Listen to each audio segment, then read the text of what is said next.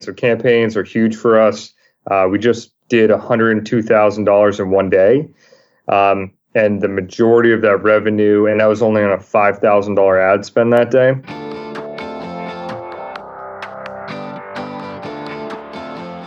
Hey, my name is Felix Thea, and I'm the host of Shopify Masters, a weekly podcast powered by Shopify, the easiest way to sell online, in person, and anywhere in between. Each week, we invite entrepreneurs like you to share what they've learned growing successful e commerce businesses. In this episode, you'll learn how to get your customers to reply to your emails, how to build an audience from scratch, and how to build an irresistible offer when customers visit your page.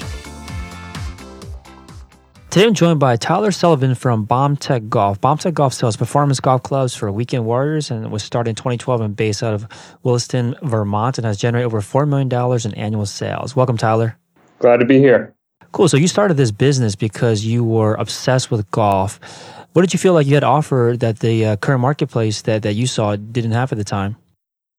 I honestly had no intentions of starting an ecom brand. I really just truly was obsessed and passionate about golf and started um, i was trying to compete in a really niche sport of long drive attempting to hit the ball as far as you can. It's like the home run derby of golf. And i wasn't that good um, but in that process of trying to hit as far as i could i ended up having all these custom golf clubs and golf drivers made broke a ton of them and just got frustrated and started assembling my own and then just said, you know what? Let's see if anyone else wants one. And actually, that was prompted by a friend of mine that's like asked me what I was swinging. And I go, oh, maybe there's an opportunity here. And uh, so I made like the world's worst website. This was before I have a new Shopify was. Um, and this is, I mean, this is seven years ago now. And I put up a really bad website with like uh, flashing lights on it and uh, a, a, guy with all muscles that was a cartoon character breaking a golf club. And I ended up selling a product. It took me like six months to sell a custom driver.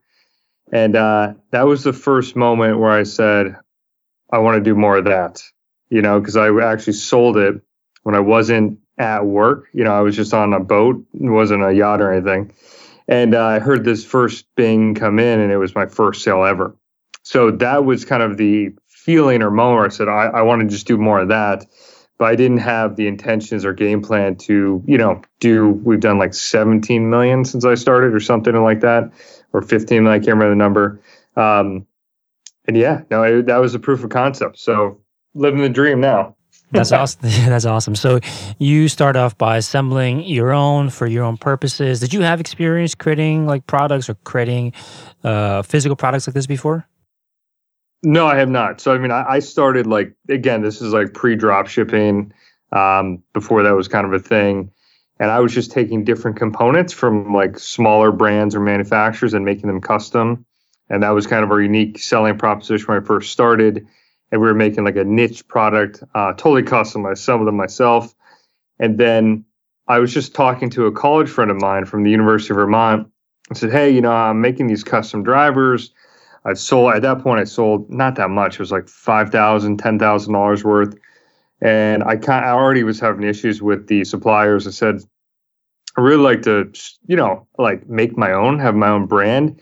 And he says, Well, you're not that smart. and I said, You know, you're probably right. And uh, but his idea was to call the University of Vermont, where we both went to college, and ask them if we could work with their engineering department uh, and they've got a program every year where they have you can you can apply to work with a group of students. And I applied out of the blue. They didn't know who I was. The brand really didn't exist. And together, I worked with a group of students for about a year to make our, our original driver design. And um, I really just documented that process on Facebook early days and documenting just, you know, just going through the process like, hey, we're working on this design, this shape. What do you think? What color? Shaft do you play? You know, what driver do you play now? And just bringing people along for my journey made it a pretty, I wouldn't say easy, but it was, I had a somewhat warm audience that had been following the process of design, the process of launching the brand. So when I did launch my own driver and I was a legit product, I had people ready. Um, and that's kind of how it all, that's how I got into the design side, um, which was a long and difficult way to start but it was it's a cool story, and I wouldn't wouldn't take it back. You mentioned that this was a difficult way to start getting into this program, but it sounds like a, a, great opportunity, right? Was it like I'm assuming was it free for you to if you got in if you got accepted into the program?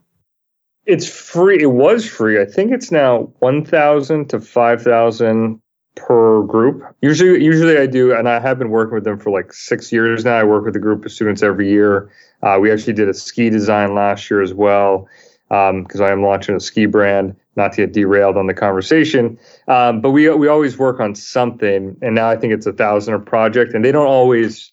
It's not like we always come up with something innovative or game changing, um, but it's a cool experience to work with a group of students, and we're one of the few projects that I try I try to have an actual finished prototype before the semester or the year's over, whereas most projects are theoretical and um, they don't really have a finished product.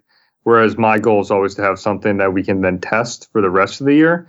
So we have like a really rapid uh, schedule compared to everyone else, and it's the kids love it. I love it. It's just a fun thing to do with my old college, and it you know it gives us a cool cool way to launch new projects and have a different angle and perspective too. You know. Got it. So you don't want to use this this valuable opportunity to just create one iteration. You want to have something ready to go so that you can spend that time in the program iterating from there. Yeah, I, I prefer, and again, this is not every program is different, but I try to push them to finish first semester so then we can actually I have time to make a prototype and then they can do testing on that. It doesn't always work out like that. This last year it took a full year, and then the next year we actually did uh, testing on top of that for a whole year. So it really it's just a unique um, and every, every school I think has this. And again, it's not like it's gonna not every project's gonna crush it, but for me to start out my own brand this was it was a really cool thing to do. They did an amazing job, and it was a great story to tell. All right. Yeah, I'm sure that universities are, are holding a program like this. Uh, what What do you think makes a a candidate, uh, I guess in your in your experience, uh, attractive to a university when they have a program like this? Like, what what can you do about your company, your product, your idea that will get you you picked? I mean, you're working with students, so I mean, it's really got to be something they're passionate about. And every year, you know, we now have a like uh, a list that want to sign up for our specific project just because you know we've been doing it for so long so we they kind of know us. Um, but i don't know if you're doing something passionate you know i think that will just show when you present to them and that's really what i think in terms of anything whether you're starting your own brand your own product your own business do something you like because you're going to be doing it a lot. You know and like people are like oh why golf? It's like that i was already going to i was already doing that you know, and I was obsessed. So it's just an it's an easier thing. So as long as it's something you're passionate about, just go with that. Right, makes sense. So you mentioned that while you were going through this program and and building out the initial designs and a prototype, you're documenting this on Facebook. What did you find that that this did for your what did it kind of accelerate for your your business by documenting? Yeah, so this was like early Facebook, 2012, 13, 14 timeframe and you know i only had like 2000 likes or something but like 2000 people would actually see it. So it was a small audience uh, but a captive one. And and really facebook's how we launched the brand. And it just allowed me to engage with customers one-on-one. I tell this story quite a bit. I, I had a uh, video that i posted when facebook video first dropped um, and I hit the ball and it sounds like a shotgun goes off. And I said, you know, something like, does your how does you does your driver sound like that? And I boosted it for three hundred dollars, and it got like I think it was like three hundred thousand views and ten thousand comments. And what I did is I commented on every single comment, told my thumbs were going to like fall off. Um, and by doing that, and this is early Facebook, it allowed me to engage and start relationships one on one by just literally commenting, even if it was like, thanks for your comment, even if it was not a great comment, if they didn't like it or whatever uh, just acknowledging them. And that helped really start to build the following, build engagement. And I'm a big fan of, um, you know, overall just relationship building at scale. So that slowly started to build the brand, and we got a lot of exposure. And then people saw we commented on every comment, so there was a human element to it, um, and that really built the business and the brand. Uh, was Facebook early days, and now we've we take those same strategies and we use them with our Facebook groups, which are, are big now. and then our email programs as well, because that drives a significant portion of revenue, about 45%. Uh, and we just focus on our core channels and making awesome product and really caring about the customers at the end of the day. And when you say that you are doing this now with uh, the Facebook group and email, you're talking about documenting the process and getting their feedback along the way? Yeah. So, really, the overall goal here is to have conversations, as many as you can, and have them be real conversations. So, back and forth, not just me pushing a sales message or be like, hey, we got a sale to you and you not responding. A lot of what we do in email, uh, in groups, and on our Facebook page is to ask questions, whether they're even basic or, or more complicated, of things we actually want to know, right? Like as a business owner, there's certain things I want to know to make the brand better, whether it's product design, product launch, um, quicker shipping, a different product, whatever it is. We I ask real questions I want to know the answer to, and then it gets people involved. And I say engaged, but gets them involved where we're having a two way conversation and for us, email still is the most effective. And we use a ton of question emails to ask, like, hey, do you want this early access? Do you what do you think of this product? What price would it be? I mean, really like basic questions that people can answer easily. And then when we have a new product launch or we have something we want to actually show them, they've already been having a discussion with us on Facebook, on our group, um, and in email. So it makes it that that sale or that push, if you want to call it that, um, really effective. You know, and, and if we're not having conversations on all these platforms, two way conversations, there's no way you're going to uh, survive long term. So that's why I look at those assets and platforms. It's just as opportunities to have conversations. And if you have real, genuine conversations, you're going to win and be able to succeed long term. Um, and you'll learn a lot about your customers and what they want. And that's really what all you're that's all you're really there for is for them, anyways. Yeah, I think uh, a lot of listeners out there might err on the side of under communicating where they are worried about bothering or annoying their customers too much. Can you give us an idea of how often you're sending emails or how often you're trying to get them to talk to you essentially? I mean, we are very aggressive with email. Um, I mean, we have automation set up and you're going to be getting emails, you know, at least from just one one flow alone, you know, for seven days in a row. Um, but they're question like we send question emails to get people engaged and then essentially what they do is they'll reply and that gets them from going from the promotions tab to the inbox. And then it's almost like we have this ongoing dialogue. Kind of like it's funny you can look back for months and see that one like like one customer potential customer has been having a conversation with a customer service rep um, for could be three four months and just like a casual back and forth and um, having those type of relationships where guys think that they can just communicate with us almost like daily, it's really game changing. And now that's the difference between having a brand and just selling stuff. Um, and then same with the campaigns. So campaigns are huge for us. Uh, we just did $102,000 in one day. Um, and the majority of that revenue, and that was only on a $5,000 ad spend that day and the majority of that was from email. And we have many days that are similar to that. And it's because we use email pre launch to get people warmed up, get people excited, get their feedback, right? Because, um, like, you know, I want to know which product is going to do better. And it's not what I think is cool. Every time I think something is cool, it doesn't do well. So we really use email specifically to get people excited, involved, and really find out the answers of what products are going to be successful before we go through the process of making them. You know what I mean? So it's it's a full it's a full system and process to do it well. And I think email, not to get really into email, but it's just it's one of those things that's easily overlooked because everyone sends email, everyone gets email. So they think, yeah, I know how to do email, but you don't there, there's some amazing things that you can do to drive significant revenue, like crazy revenue, and overall build that to be healthy so that if Facebook ads go to hell, or if you're either your organic traffic or however you're driving traffic, Instagram, uh, Google AdWords, if that it becomes not profitable, could you survive with just your email and your customer list? And that's how I look at it as well.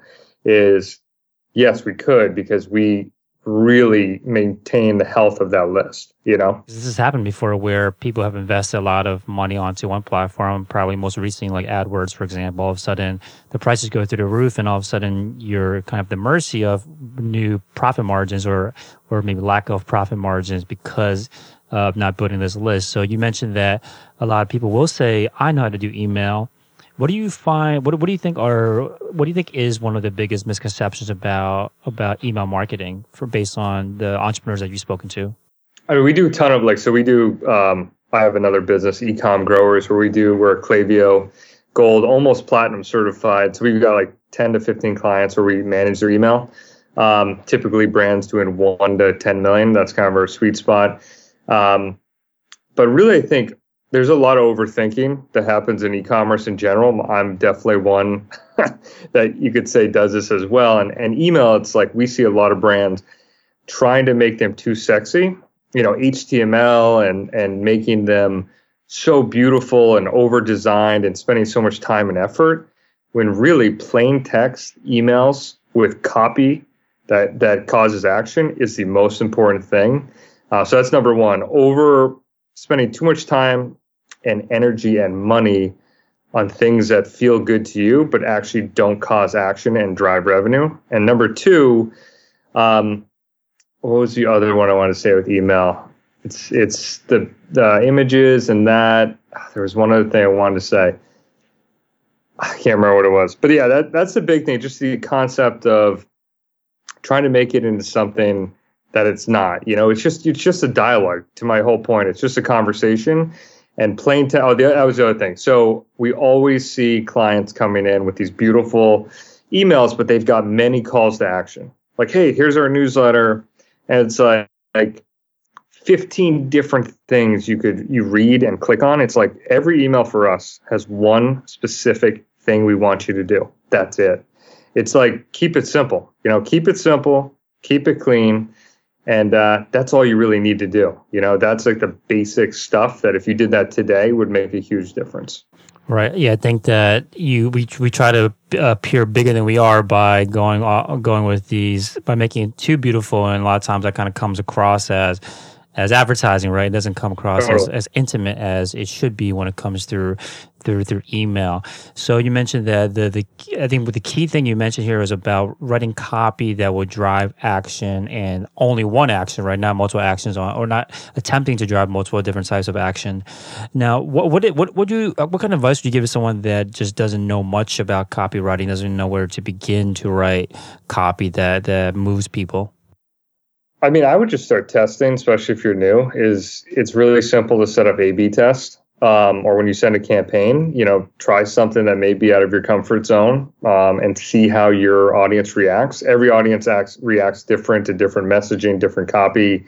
Um, but for me, you know, like uh, the industry that I am, I'm in, I'm really passionate about it. You know, so it's really easy to come up with the copy and and knowing that, but I think if you just take a step back and ask questions, like if you have no idea where where to go with copy and you feel lost, and I think a lot of people writing emails like I don't even know what to say or I've got too much to say, um, is take a step back and assume you know nothing and just start asking questions, and they'll be you'll see like we'll ask questions and get answers that don't even answer that question. but it gives us so much insight into what our audience and our people um, and customers want and what they're thinking, what their what their fears, concerns, hopes, dreams, all that stuff really are and is, and that there's magic in that because then your copy and your voice uh, comes together really quickly when you actually know the audience versus assuming you know because it's your brand, right? Right. And because you've grown to size now where there are assuming multiple people that are conversing or responding back to these emails how do you get the data and the responses back in a way where it's it's it's actionable and that that knowledge is shared across everyone because if someone on your team gets an interesting email with with uh, great information in terms of maybe product development or maybe uh, ways to speak to your customer how do you get that to the rest of the organization so everyone is updated on the uh, on this essentially this this valuable information is coming back from the customers in the in the emails? So i have a very very small team and and uh, and believe in uh, super lean operations. So I only have two two direct employees, and they both are in charge of phone and email. So we've got um, meeting once a week. I call like a pulse report where they we just talk about what customers are saying in email, on phone. Um, I actually manage some of the comments on ads. So we've got like a three pronged approach.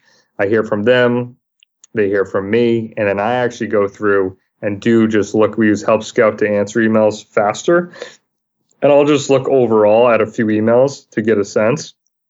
But really, as a founder, I think it's something that is 100% worth your time is to take a little bit of time. It's, it's probably take a lot of time, honestly, because um, it's worth it to to dive into your Facebook comments, to email responses, and just see what people are saying. Because you may digest that reply much different than your customer service guy.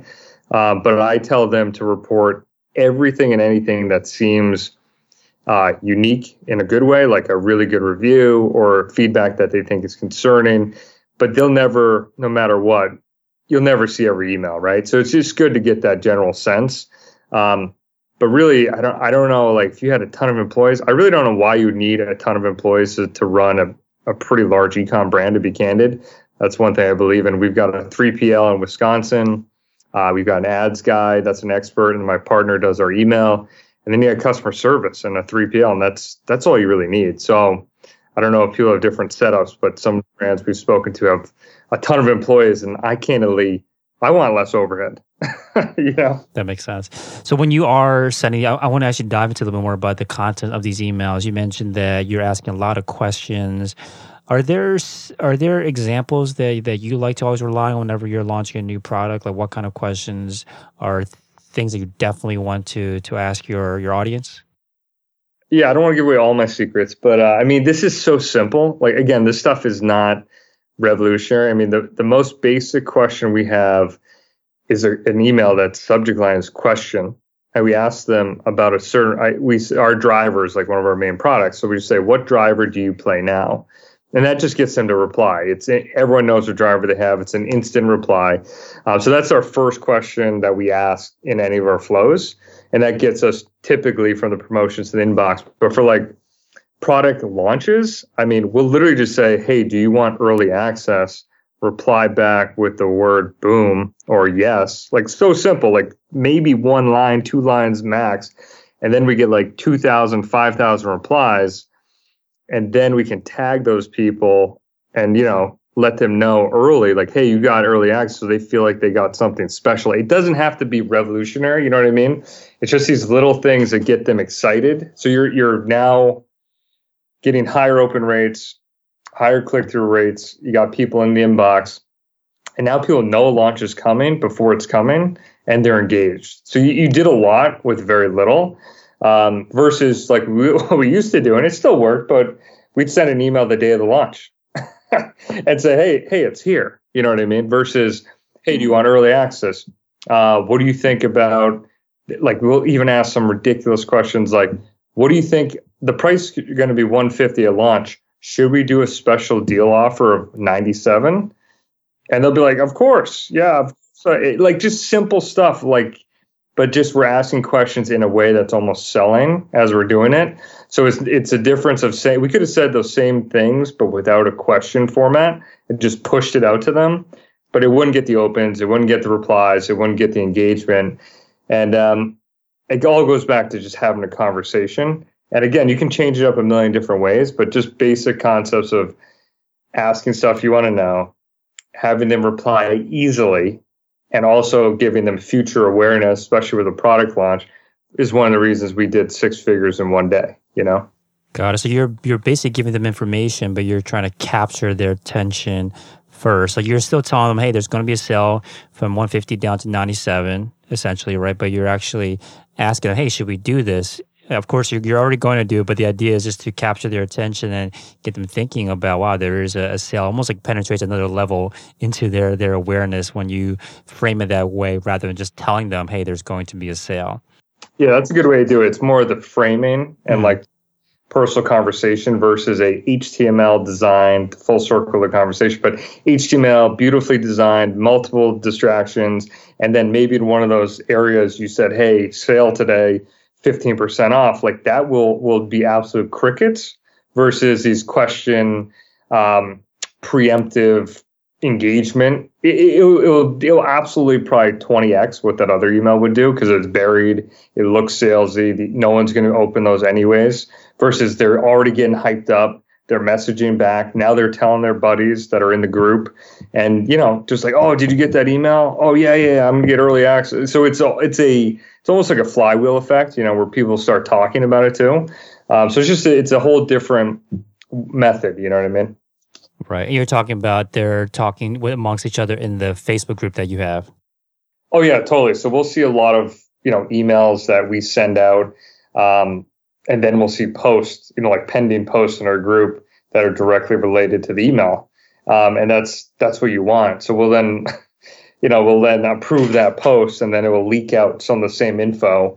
So that's just kind of um, I don't know what the word would be coordinating uh, or having a cohesive message um, from like our email to on social. So it's just because not everyone's going to see every email and not everyone's going to see every Facebook post or Instagram post. So having both of those and, and those dialogues going on all platforms is really powerful. You know what I mean? We always try to have uh, product launch, uh, group, and ads be cohesive. So like we're lot we just launched a volcano torch 72 degree wedge, which is sick, and um, so we coordinated the Facebook group, um, our ads guy, and our email guy, and it's a really simple discussion, but we make everyone on the same page, similar copy, um, same offer, and that just it makes every launch and every deal and every you know even evergreen stuff more effective. And then the group guys get excited, they post their order numbers, like, hey, I just bought it, and then it's a natural like you know bandwagon effect where guys are like, oh my god, I need to get that, or I didn't know it existed.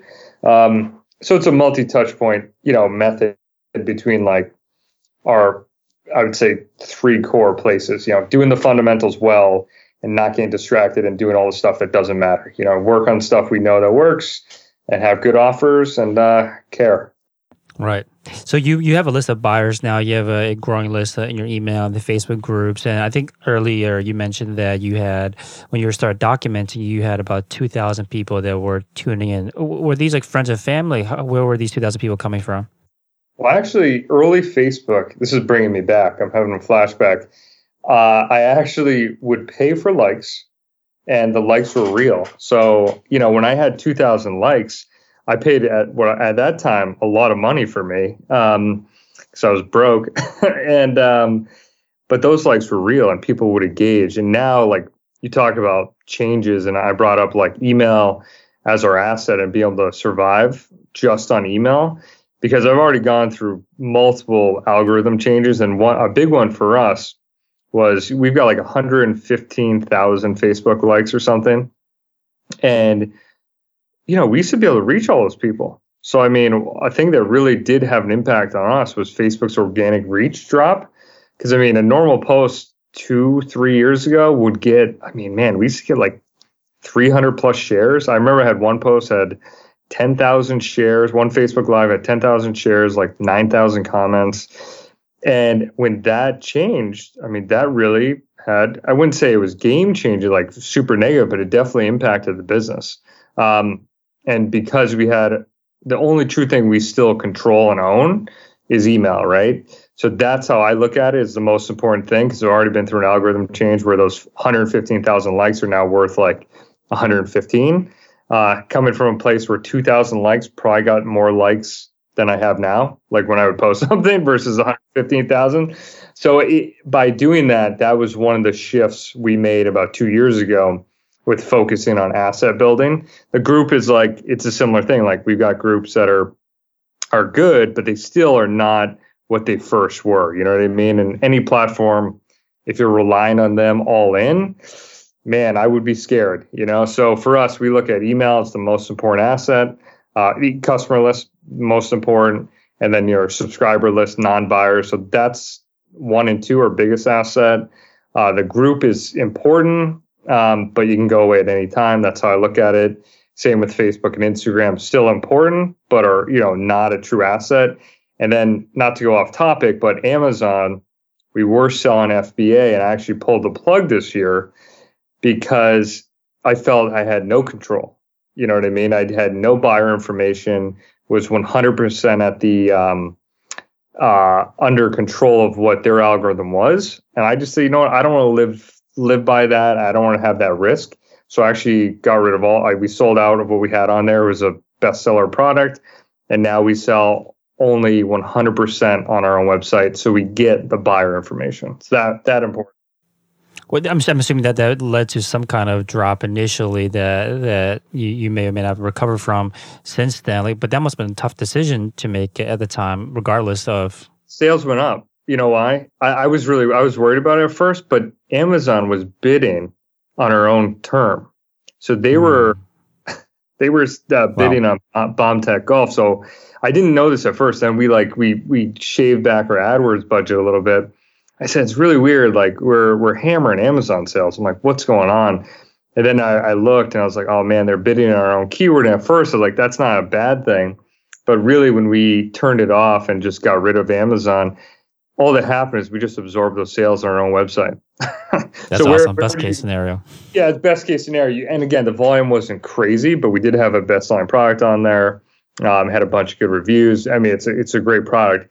Um, but just I didn't want to live that I didn't want to run that type of business that was so prone to, you know, one algorithm change and you're all in on that platform and you own nothing. I was like, that's not a business. That's a that's a cash flow or income stream, and that's great. And you know, I I don't I'm not saying that's that's not a good way to do it if you want more income. But for me, I just it's all about now that we're so good at at email and and that list building it's like I want every I want every email, and especially a buyer email. That's the most valuable. So I, that was a big move we made, and ended up not being a big move at all. It was a uh, a move we should have made a while ago. Hey, real quick, if you're enjoying the show, please leave us a review on iTunes let us know what you think or what you'd like to hear more of. Now, let's get back to the interview. Mm. So I want to talk about building an audience specifically from scratch, and it, I think obviously in this conversation, email is where you see the most most value, and they even differentiate between a list of just uh, people that are prospects versus a list of buyers. So if you're starting from scratch, you don't even have a list of buyers yet. You want to kind of build an audience to begin with before you launch your your product. Like what what what you kind of advice would you give here? Like what, what are the best ways to start building an audience from scratch? Yeah, so I'm actually doing this right now because um, I am launching a ski brand in the fall if everything goes well. And this is a pure, like, if you think I'm a big golfer, I'm a bigger skier. Um, it, you know, I'm just super passionate about it. So I worked with UVM, same story, to design skis. This is actually our second year of like I've gone through like 15 prototypes.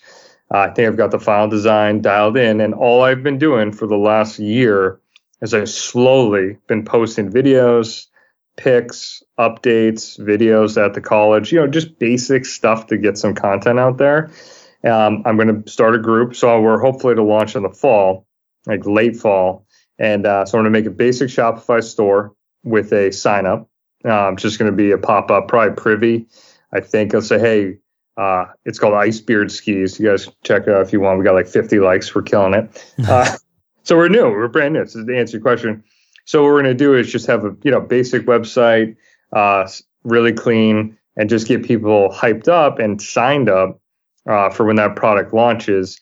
And then what I will do is do a pre-order before I launch to see if the offer and the product has legs before I go to market. So really, that's I'm going to start documenting more and more as we get closer. Just making more content, doing Facebook lives, going in some other ski groups uh, one of my buddies owns a ski company as well, not a ski um, a ski brand, but a ski apparel brand. And I, am going to ask him if I can post in his group, just things like that that are more like uh, organic or what would be the word?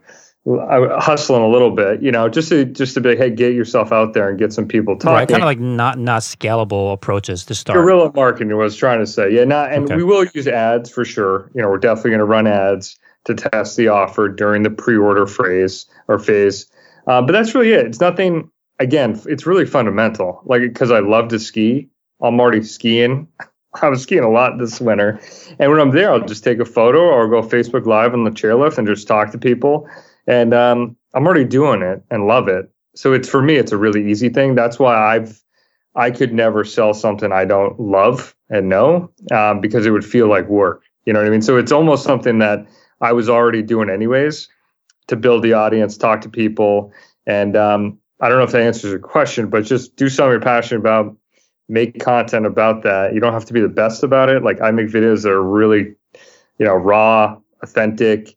Um, you know, one of them I have ice in my beard. You know, I may not be looking my best, and um, that's what people want. You know what I mean? Right. So you are creating all this content. I think the piece that, that I might be missing so far is like you where's the where is this being distributed? Because you mentioned that you're probably going to some groups to do that. You're going on Facebook Live, but you're going live to just like your friends and family. Like who's yeah, this? it's not a big audience. So right now, again, it sounds crazy, but it's like just Facebook and Instagram, super small following. Um, yeah, and it's mostly just family and friends. And then I do post in like a couple ski groups, just questions like to our whole, whole uh, thesis of this discussion, like questions like, hey guys, what skis do you ride? Uh, what length are, do you ride? Uh, what brand do you do you ride? And then people start like reaching out to me, like, oh dude, what's up? Like just building relationships one to one. Then I'll invite them into our own group. Um, so uh, the goal is to build up a group like we've done before, an email list, and just start making content. And really, the goal too is the content is start to get even with my small circle family and friends, it's to see what content does well, and that will help shave some time for ads. So if I got already a library of content from previous year, um, I can then go to my ad guy and go, hey, this is what I think has done well organically what do you want to run in an ad format? Is that is that usually a good correlation? If it does well organically, it's going to do even better, or it's going to most likely do well as well when you put some paid dollars against it. Well, you're probably going to get more shares, cheaper clicks. So it may not absolutely kill it, but he may be able to tweak it with a better offer or something. But often, yeah, a post that does decent in terms of you know reach, likes, and shares, you can typically turn it into what I think is a good ad. Um, but yeah, ads will definitely be the point of that's the point of no return. You know, once we get a base of content, small following, we'll start hammering ads, we'll start hammering email. And at that point, we'll kind of know if it's going to fly or not because we're going to do it on pre order. And if our ad costs with our email automations, with our small group and existing content, if our ad costs are like out of whack and we can't get a CPA that's even even close to what we want, it may not be a product I'm, I'm willing to bring to market. You know what I mean? Um, just because where I'm at in my career, you know. But I think I've got a unique angle with this, and so we'll find out. Right. So you're when you're doing these things where you're posting questions into these groups. Correct me if this is this outlined correctly or not. So your, your your number one goal is really to build the relationship with the the community, and then they're going to reach out to you, and then it'll be easier to invite them into your group when that comes around. The second important thing for you is to get data for for copy, for for the for building out the offer, for the content and the ads, content and the emails. And then what about data for like product development? Or is that like or is the product development too far along at that point for you to to ask questions to inform the product that you're building? I mean, I've already been doing that. So like we've got multiple, like we've got like 10 or 15 prototypes. So I have like different designs and things like that. And, you know, I've already done this where I say, which one, which one, which sky would you, which sky, which ski would you ride, A or B? And A is a green pair, B is a, a pair that looks like it's uh, real wood. You know what I mean? So I've already been starting to do that. Um, but we still have options with finishes. So like that's going to be an ongoing thing through the summer, you know, for sure that I'm going to do. And even when we launch, like stuff like that, it's never too late. You know, let's say we launch with the natural wood look, and let's say the launch is soft. Guess what we'll do? We'll launch a limited edition all black. You know what I mean? So the, it's never too late in the process to uh, try different things. I, I'm always a big fan of, especially with the new brand, is going small. Like I'm not going to make like I do with golf clubs, like ten thousand pairs of skis. you know, I'm going to do a, a micro launch of probably, I don't know, 200 pair. 100 pair just to see if the offer has legs, see if the product does well, get reviews from real customers, kind of do like a, it's like a micro launch of a brand. Um, I'm confident in the product. I know the audience well. I think we'll kill it, but I also do it, I think, in a uh, hopefully in a way that's um, conservative, but also you know gives us good intel. You know what I mean? But like with the Facebook groups, one thing to say too, it's I think one thing maybe we're missing of the conversations. If I'm posting a group of skiers, like twenty thousand people, and they're just like commenting on stuff I'm posting for like five six months, and then I'm like, oh guys, I know you've heard me talk about it, but the product that I've been talking about, you, they have already seen me post multiple times, so they kind of know me. And then I post an offer for like the new product or ask the admins to post for me, it's going to go much better versus me being not engaged in a group, coming out of the blue and be like, yo, I just started a ski brand. you know what I mean? So it's like, I do that too with our uh, agency, you know, where I where I'm in some multiple Facebook groups, and uh, I'll drop some, you know, totally free um, uh, video content that gives value, and people are like, oh, that's sick, and then someone will tag me as like an email expert or something but they've already seen 10 15 posts from me because i've been engaging therefore their trust level is higher. So it's the same concept. Not not to like really simplify it but it's just it is kind of simple you're having conversations where your customers and people you want to get to are like real conversations and then when you have something they care about um, or that you want them to care about you already have a more relationship than coming in cold and um, coming off salesy. It's like they already kind of know you, they've talked to you, or maybe seen your post. It's it's just a different dynamic of how do you actually use groups um, to do that on top of the other strategies too. You know what I mean? Mm-hmm. So I heard you mention this a couple times now about the idea of testing the offer out, seeing the offer has legs. What what goes into an offer? Obviously, the product is there, but what else do you do? What other variables can you kind of play with to to test if it is to test offers against each other. Yeah, this is probably the most important thing because um, we've had offers that I thought were going to absolutely crush it that don't do well, and then we've had offers I thought were going to do good, just absolutely do amazing. And really, a good offer has allowed us to scale really well. Um, and I think it's probably the most important thing. So it's any audience is going to react different to an offer specific to them. You know what I mean? So I can't make a blanket statement. But one thing in particular we look for is uh, bundling. Like we can bundle multiple products that make sense. It's harder to compare price. You know what I mean? If you have like one widget where someone's like, I think that's 20 bucks and it says 24, they may not like it. Whereas if you have a, a bundle of them where it's harder to price and it looks like a better perceived value, that's a really good way to kind of break a price comparison is to bundle it so it looks like there's more value, which typically there is.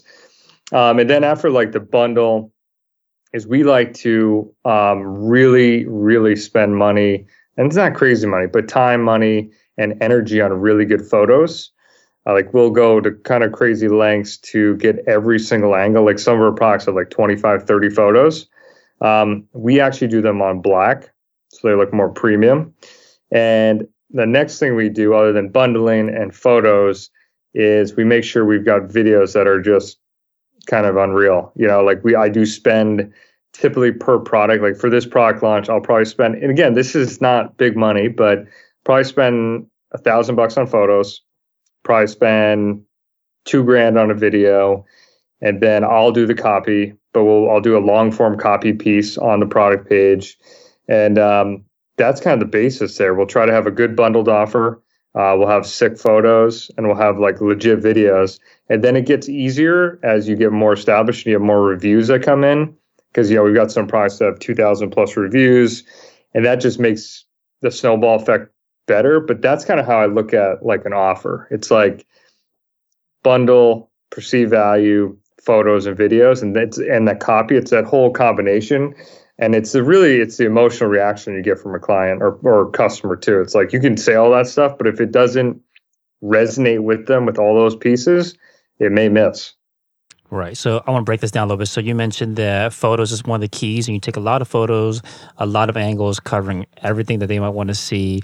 You mentioned the videos. What are you trying to capture with the videos? So right now we've been mostly doing text overlay with super high end uh, like motion graphics on the video. But really, it's the key points that I've learned over the last five six years of, of customers of like why they buy, what they're looking for. We just talk about those benefits in the text. Um, and that's just really it. It's like using the like the sexiness of the video builds trust. It doesn't sell the product. It's the copy that typically sells the product. You know what I mean? And that, that goes to our full circle. The copy sells it and email too. So we kind of went away from a lot of like talking head videos because a lot of people are watching videos without volume on.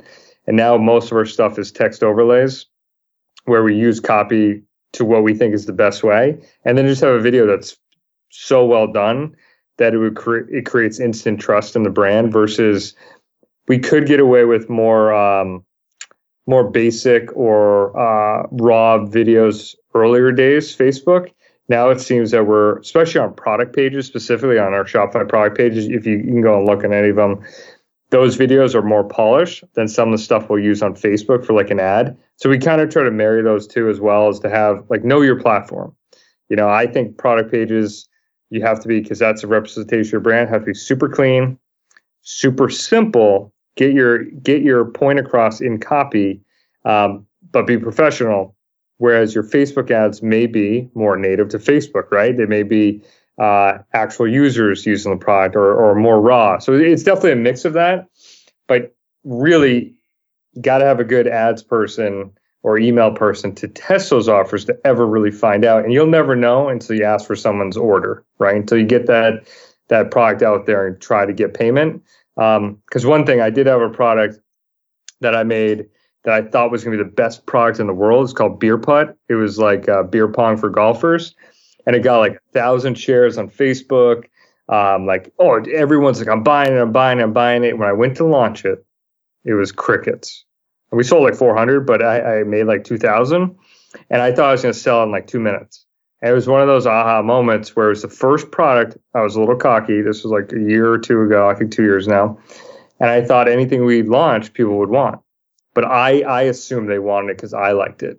And what I should have done is what we do now with everything is we do a pre-order with a smaller quantity and really see when money when their credit cards out if they're going to pay for it. So that's really kind of like full offer and then test it to make sure it's legit and then uh, use ads and email to see if you can tweak it. I was able to make the offer effective, but it was at a price point that didn't make sense. So therefore, that product wouldn't work, right? I, I could have cut out a bunch of stuff, but I tried to sell it at a higher price point for that specific product that it just didn't fly. So I wish I saved a lot of time and money on that by doing what we do now, which is um, pre-order ahead of time. Right. So there is really no good proxy for for sales. Like it could get tons of shares and lots of engagement, even people saying that they'll buy it. Uh, but sometimes if it's like a a just like a uh, a novel product, they might be they might sound interested in it, but when it comes time to put their money down, they won't do it. And you found that you really got to take that that pre order. So when you are offering this pre order, is there any kind of additional uh, value that they get out of pre ordering rather than just waiting until the product gets released? I mean, we we haven't really gone crazy with like incentives to pre-order. I pretty much try to put it out there with our best offer as we would sell at Evergreen because I don't want to try to do, you know, make it too incentive driven. So it's not like a regular offer when mm. it's not on pre-order. Because that doesn't tell you the truth about the yeah. The maybe that's mm-hmm. why I, I I just have not. I haven't really thought about that to be honest. But so like for example, we've got lefty wedges on pre-order right now because we get like uh, hundreds of comments a day saying where are our lefty clubs? Because we only sell right-handed clubs. Or we now have le- so i said you know what? Finally i did make a lefty driver years ago and it didn't do well. Did really poorly. And but that was after a lot of comments back then. I said we're bigger now. We've got a lot more customers got a lot more reach. Let me try one more time because every post where's the lefties? Where's the lefties? We had thousands of people tagged in our email system saying they want left-handed. I was like you know what? I'll do a pre-order with a regular offer for a lefty wedge set, which is one of our most popular products. And I did it. I, I made the minimum amount for that I would make, which is 300 sets, about 900 clubs. And I thought it was going to do well, and I re- or thought it wasn't going to do well. But to your point, it got a ton of. It's been getting tons of comments, tons of emails. you know, like where are the clubs for lefties? And then we launched it on pre-order to test it, and we still only sold 170 sets out of 300, and it's been months. And I'm glad I did that. So at least I'm getting at least half of them sold before we get the product. But I, am so glad I didn't do a full production run. We will not be making more. Uh, but this is why we do it. You know, I got the money. All, the clubs aren't here yet, but I got almost half the order um, sold, and I'm glad I did. And it's going to be a struggle to sell the rest. Uh, but it's not like I did 2,000 sets, and now I'm like, oh man, everyone said they wanted it. You know, so social media and stuff is just that. It's social, and the people that are sometimes most vocal are not even your customer or potential customer. And that's really a hard thing, I think, to decipher when you're, you know, even for me now. But early on, I was like, oh man, this is going to kill it. It always, you never know until you say, hey, here it is to buy. And that's that's your moment of truth. If they're going to whip out their credit card or hit PayPal or whatever you got and uh, actually give you money for what that what you know what it is. Right. So you mentioned uh, bundling, and I think there's an important point about how you one of the uh, the downfalls for a lot of businesses is that they become a commodity and people just price shop and there's a race to the bottom. But you found that by creating an offer where you bundle multiple products together, you can break out of that that kind of vicious cycle of pricing to the bottom and actually remove yourself from the price shopping I guess, uh, conundrum. So, can you give some examples of bundles that that worked well for you, and, and also ones that that just didn't seem to work? Yeah, we, we've. I mean, with golf clubs, maybe a little different, but we like bundle a wedge set together, so there's multiple wedges wedges versus one, and you know, it it is a sick deal, but it's it's a full set versus individual wedge, right? And that's sounds so simple, but it's like it, not only does it help us with perceived value, um, it is a better, you know, uh, set that they should actually have for their game. Um, what was the other thing? And then they're just the overall values better. Or I would say our average order value is higher, right? Mm-hmm. So like for me, like we sell very few individual clubs unless they are insanely unique. Like we've got a 72 degree wedge, which no one makes. It's an insane flop shot. Um, club that no one is willing to make, and we make it, and that's the only club because it's so unique that I sell standalone. Um, everything else we pretty much sell as a set for those reasons, and I've seen it. I mean, again, you, I wouldn't be able to tell you like in your industry what offer works, but like I would spend a lot of time if your ads aren't aren't working, quote unquote, or emails not working on your actual offer and trying different bundles, trying different things together, trying different price points with different things.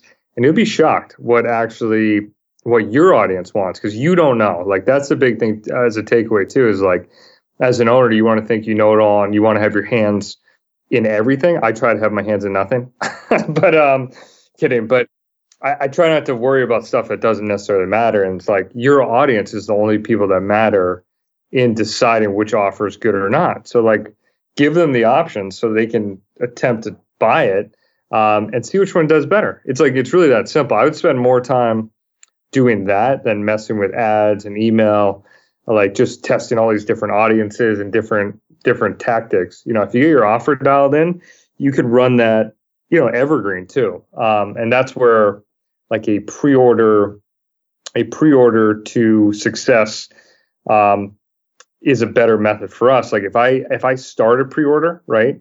And like let's say it's just absolutely terrible and we got like no traction, well guess what? I'll switch up the pre-order, throw in another product, um, change something about that offer and then try again.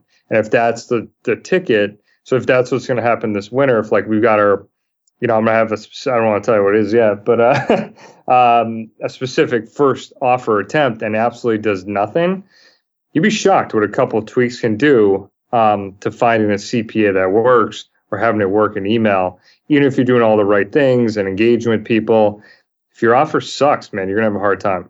And when you when you are tweaking the the offer, are you making like wholesale like change everything at once? Like how big of the a change should you be making to to to test? I mean, I'm always a big fan of massive change. I used to be obsessed with micro stuff like Mm-hmm. Like we we edit videos, right? Like I have a video guy that does our videos, and like I try not to even make edits on the videos he makes because it's like we did this with one video and I knew this was going to be a mistake, but we obsessed over every single detail, right? And it's like if it's if it, it was only very it was very similar to the video we ended up with, right? Like version 1 ver- to version 20 was almost the same video. And you know, you could run version 1 versus versus version 20 and like let's say ads or email and have it will have probably no difference. But if it's a whole a completely different style of video, like let's say one's a studio video versus on course versus user versus owner, you know, like a completely different style or totally different offer, like it's got to be dramatic. That's the only way to see if it's going to work. And I'm really, I know everyone wants to get so analytical with stuff, but it's like you should know, like just have a sense. Like a lot of what I do is just look at our total revenue for the day and uh, compared to what our you know ad our, our ad cost is, and that gives me a gauge of like I don't I don't try to look too micro on the um, you know return ad spend daily. I just look at like total spend, total revenue, and that gives me a pulse after doing it for so long if things are going well or if they're not, and uh, then we adjust. You know.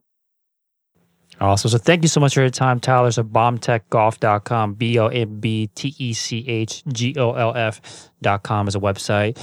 And I'll leave you with this last question, which is what do you feel has to happen this year for you to consider this year a success?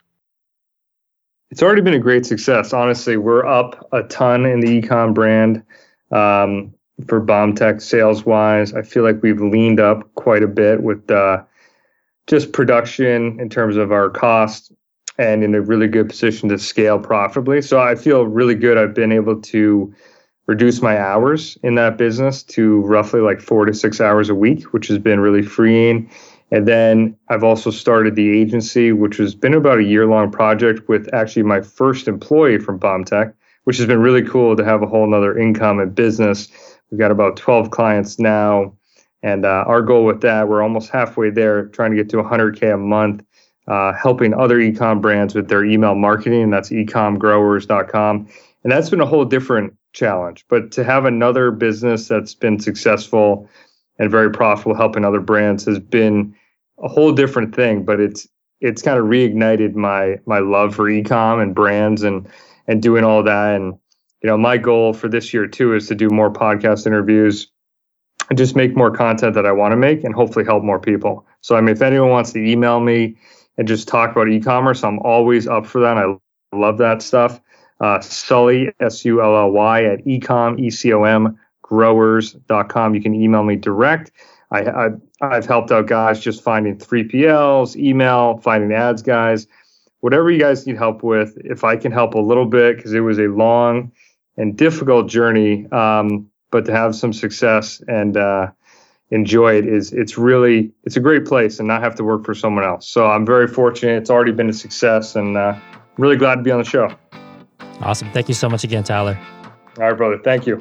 Thanks for tuning in to another episode of Shopify Masters, the e commerce podcast for ambitious entrepreneurs powered by Shopify. To get your exclusive 30 day extended trial, visit shopify.com slash masters.